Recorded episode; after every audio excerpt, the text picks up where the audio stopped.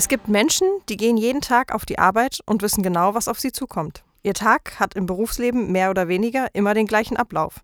Dann gibt es aber auch noch die Berufe, bei denen die Ausübenden zwar wissen, was im Allgemeinen für sie zu tun ist, jedoch nie genau wissen, welcher Fall oder Auftrag sie heute erwartet. Zu diesen Berufen gehört auch der des Privatermittlers. Wie unvorhersehbar dieser Beruf ist und wie flexibel man bei der Ausübung sein muss, das erfahren wir heute. Hierfür haben wir heute die beiden Privatermittler Steffen und Nathalie bei uns. Beide mussten schon am eigenen Leib erfahren, wie spontan man in diesem Beruf reagieren muss. Schön, dass ihr beide heute hier seid. Hallo Shen. Hi Shen. Wie ist das so, wenn ihr auf einen neuen Auftrag fahrt? Welche Informationen habt ihr überhaupt? Na, wir bekommen eine Einsatzanweisung. Aus der Einsatzanweisung ziehen wir dann unsere Informationen raus, wie zum Beispiel ein Bild von der Zielperson, die Anschrift, ist ein Fahrzeug bekannt, ein Kennzeichen bekannt, die Hobbys, eigentlich alles drum und dran. Okay. Und was müsst ihr dann regulär mitnehmen? Habt ihr eine bestimmte, ich sag mal, Ausrüstung in Anführungszeichen, die ihr dabei habt, die auch für euch persönlich dann ist? Ähm, ja, prinzipiell müssen wir natürlich erstmal das Wichtigste mitnehmen: unsere Kamera, Laptop, Handy. Ähm, natürlich Gepäck für uns selber, Wechselklamotten. Wir haben auch eine Notfalltasche dabei, ähm, die nochmal gewisse ja, extra Klamotten beinhaltet, wie zum Beispiel ein Bikini, Sportsachen. Das hängt dann davon ab, äh, was die Zielperson vielleicht tagsüber macht. Wenn sie mal ins Fitnessstudio geht zum Beispiel, dass man dann vielleicht direkt hinterhergehen kann oder geht ins Schwimmbad, dass man dann doch dort ähm, der Person folgen kann und sie weiterhin beobachten kann. Und bei dir, Steffen? Auch immer ein Bikini im Gepäck? Ja, selbstverständlich. nee, also im Normalfall, egal ob männlich oder weiblich, irgendwas ist die Notfalltasche gleich. Natürlich ist beim Mann dann eher was Schickeres wie ein Anzug innen, wobei der Frau dann natürlich ein Kleid oder ein Abendkleid innen ist. Falls es mal in ein Spielcasino geht oder einfach mal schick zum Essen, dass man natürlich für jede gewappnet ist. okay. Und das heißt, wenn ich mir das mit der Notfalltasche so durch den Kopf gehen lasse, dass ihr eigentlich in jeder Situation hinter euer, eurer Zielperson hinterher müsst, oder nicht? Ja, natürlich. Wir, oder ich hatte letztes Mal einen Auftrag, da ging es um einen krankgeschriebenen Mitarbeiter. Und der ist dann ins Fitnessstudio gegangen. Natürlich hat man dann seine Sachen dabei, holt die Sportklamotten raus und dann macht man eben mal spontan ein Probetraining im Fitnessstudio.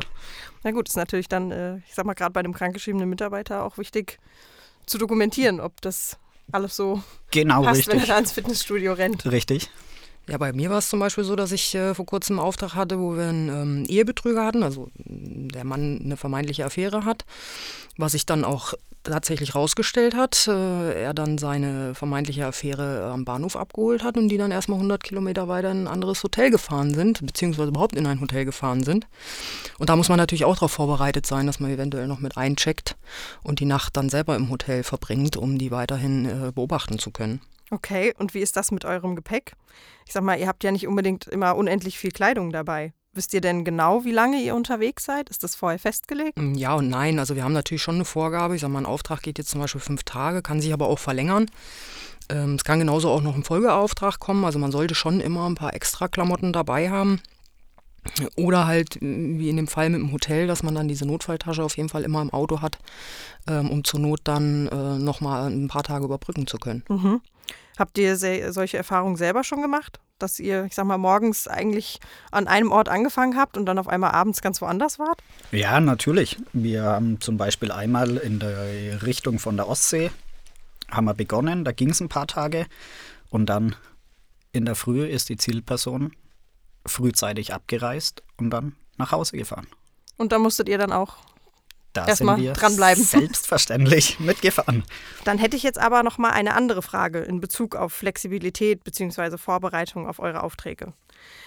Wir haben ja nun mal vier Jahreszeiten und damit äh, unterschiedliche Temperaturen. Wie verhaltet ihr euch denn im Sommer bei Hitze oder im Winter bei extremer Kälte? Wie könnt ihr euch darauf vorbereiten? Naja, im Sommer natürlich mit dünnen Klamotten. Auch Wechselklamotten, man schwitzt ja auch, man verbringt viel Zeit im Auto, es wird natürlich auch sehr warm. Viel trinken, ganz wichtig. Ähm, sollte immer gegeben sein, dass man auf jeden Fall genug Wasser im Auto hat. Äh, Schattenparkplätze suchen ist natürlich auch nicht immer gegeben. Kann natürlich auch mal vorkommen, dass man in der prallen Sonne steht. Äh, ist dann aber situationsbedingt. Äh, muss man dann einfach sehen, äh, wie man da mit der Situation umgeht. Wenn man natürlich noch den Vorteil hat, dass das Fahrzeug eine Standlüftung hat, die natürlich auch regelmäßig anmachen. Das kann schon äh, sehr nützlich sein. Ja, im Winter ist es genau andersrum. Natürlich dicke Klamotten, manchmal auch Thermohosen, Thermo-Unterwäsche, sage ich mal. Dann sind in den Fahrzeugen sind natürlich Decken noch mit innen. Und wenn man hier Glück hat, erwischt man vielleicht ein Auto mit Standheizung. Also am besten äh, immer ein Auto haben, was beides hat. Dann ist man auf alles vorbereitet. Genau. Ähm, ist natürlich auch ein, ich sag mal, ein Beruf, wo man manchmal ziemlich hart, sag ich mal, sein muss, äh, viel aushalten muss. Hattet ihr selber schon Tage, wo es euch schwer gefallen ist, ich sag mal, den Beruf auszuüben oder durchzuhalten? Ähm, ja, tatsächlich schon. Also es sind natürlich auch manchmal sehr lange Tage. Ähm, wir haben jetzt auch mal einen Nachtauftrag gehabt, da haben wir dann tatsächlich minus 14 Grad gehabt. Äh, war von Stunden her Gott sei Dank noch im Rahmen, aber es kann dann schon mal sehr unangenehm werden ähm, und da ist Durchhaltevermögen gefragt, definitiv. Ja, bei mir war es genau andersrum. Ich habe damals im Hochsommer angefangen bei der Firma und der zweite Auftrag hatten wir 42 Grad im Schatten. Und dann sitzt du in dem Auto, kannst das Auto aber nicht laufen lassen, weil du mitten im Wohngebiet bist. Die Scheiben kannst du nicht runter machen, sonst ist natürlich auffällig. Und dann sitzt du in dem Auto. Und das Einzige, was du dann hast, sind drei Rollen Zewa, wo du dich wieder trocknest. Gut, aber es ist natürlich, ich sag mal, ja, man kann sich auf gewisse Situationen vorbereiten, aber dann natürlich nicht auf alles. Ist aber schön zu hören, dass ihr den Beruf trotzdem weiter ausübt und auch, ähm, so wie es sich anhört, Spaß daran habt. Ich sag mal, tagtäglich dasselbe machen ist ja auch irgendwann doof, wenn man immer nur dieselbe Leier, sag ich mal, abspielen muss. Das stimmt. da ist es doch schön, wenn man manchmal spontan und flexibel reagieren kann. Ja, das auf jeden Fall. Ich danke euch beiden, dass ihr euch die Zeit genommen habt und ähm, ja, bis zum nächsten Mal. Ja, hat mich gefreut. Super, hat mich auch gefreut. Ich freue mich auf die nächste Aufnahme. Ich mich auch. Tschüss. Ciao. Tschüss.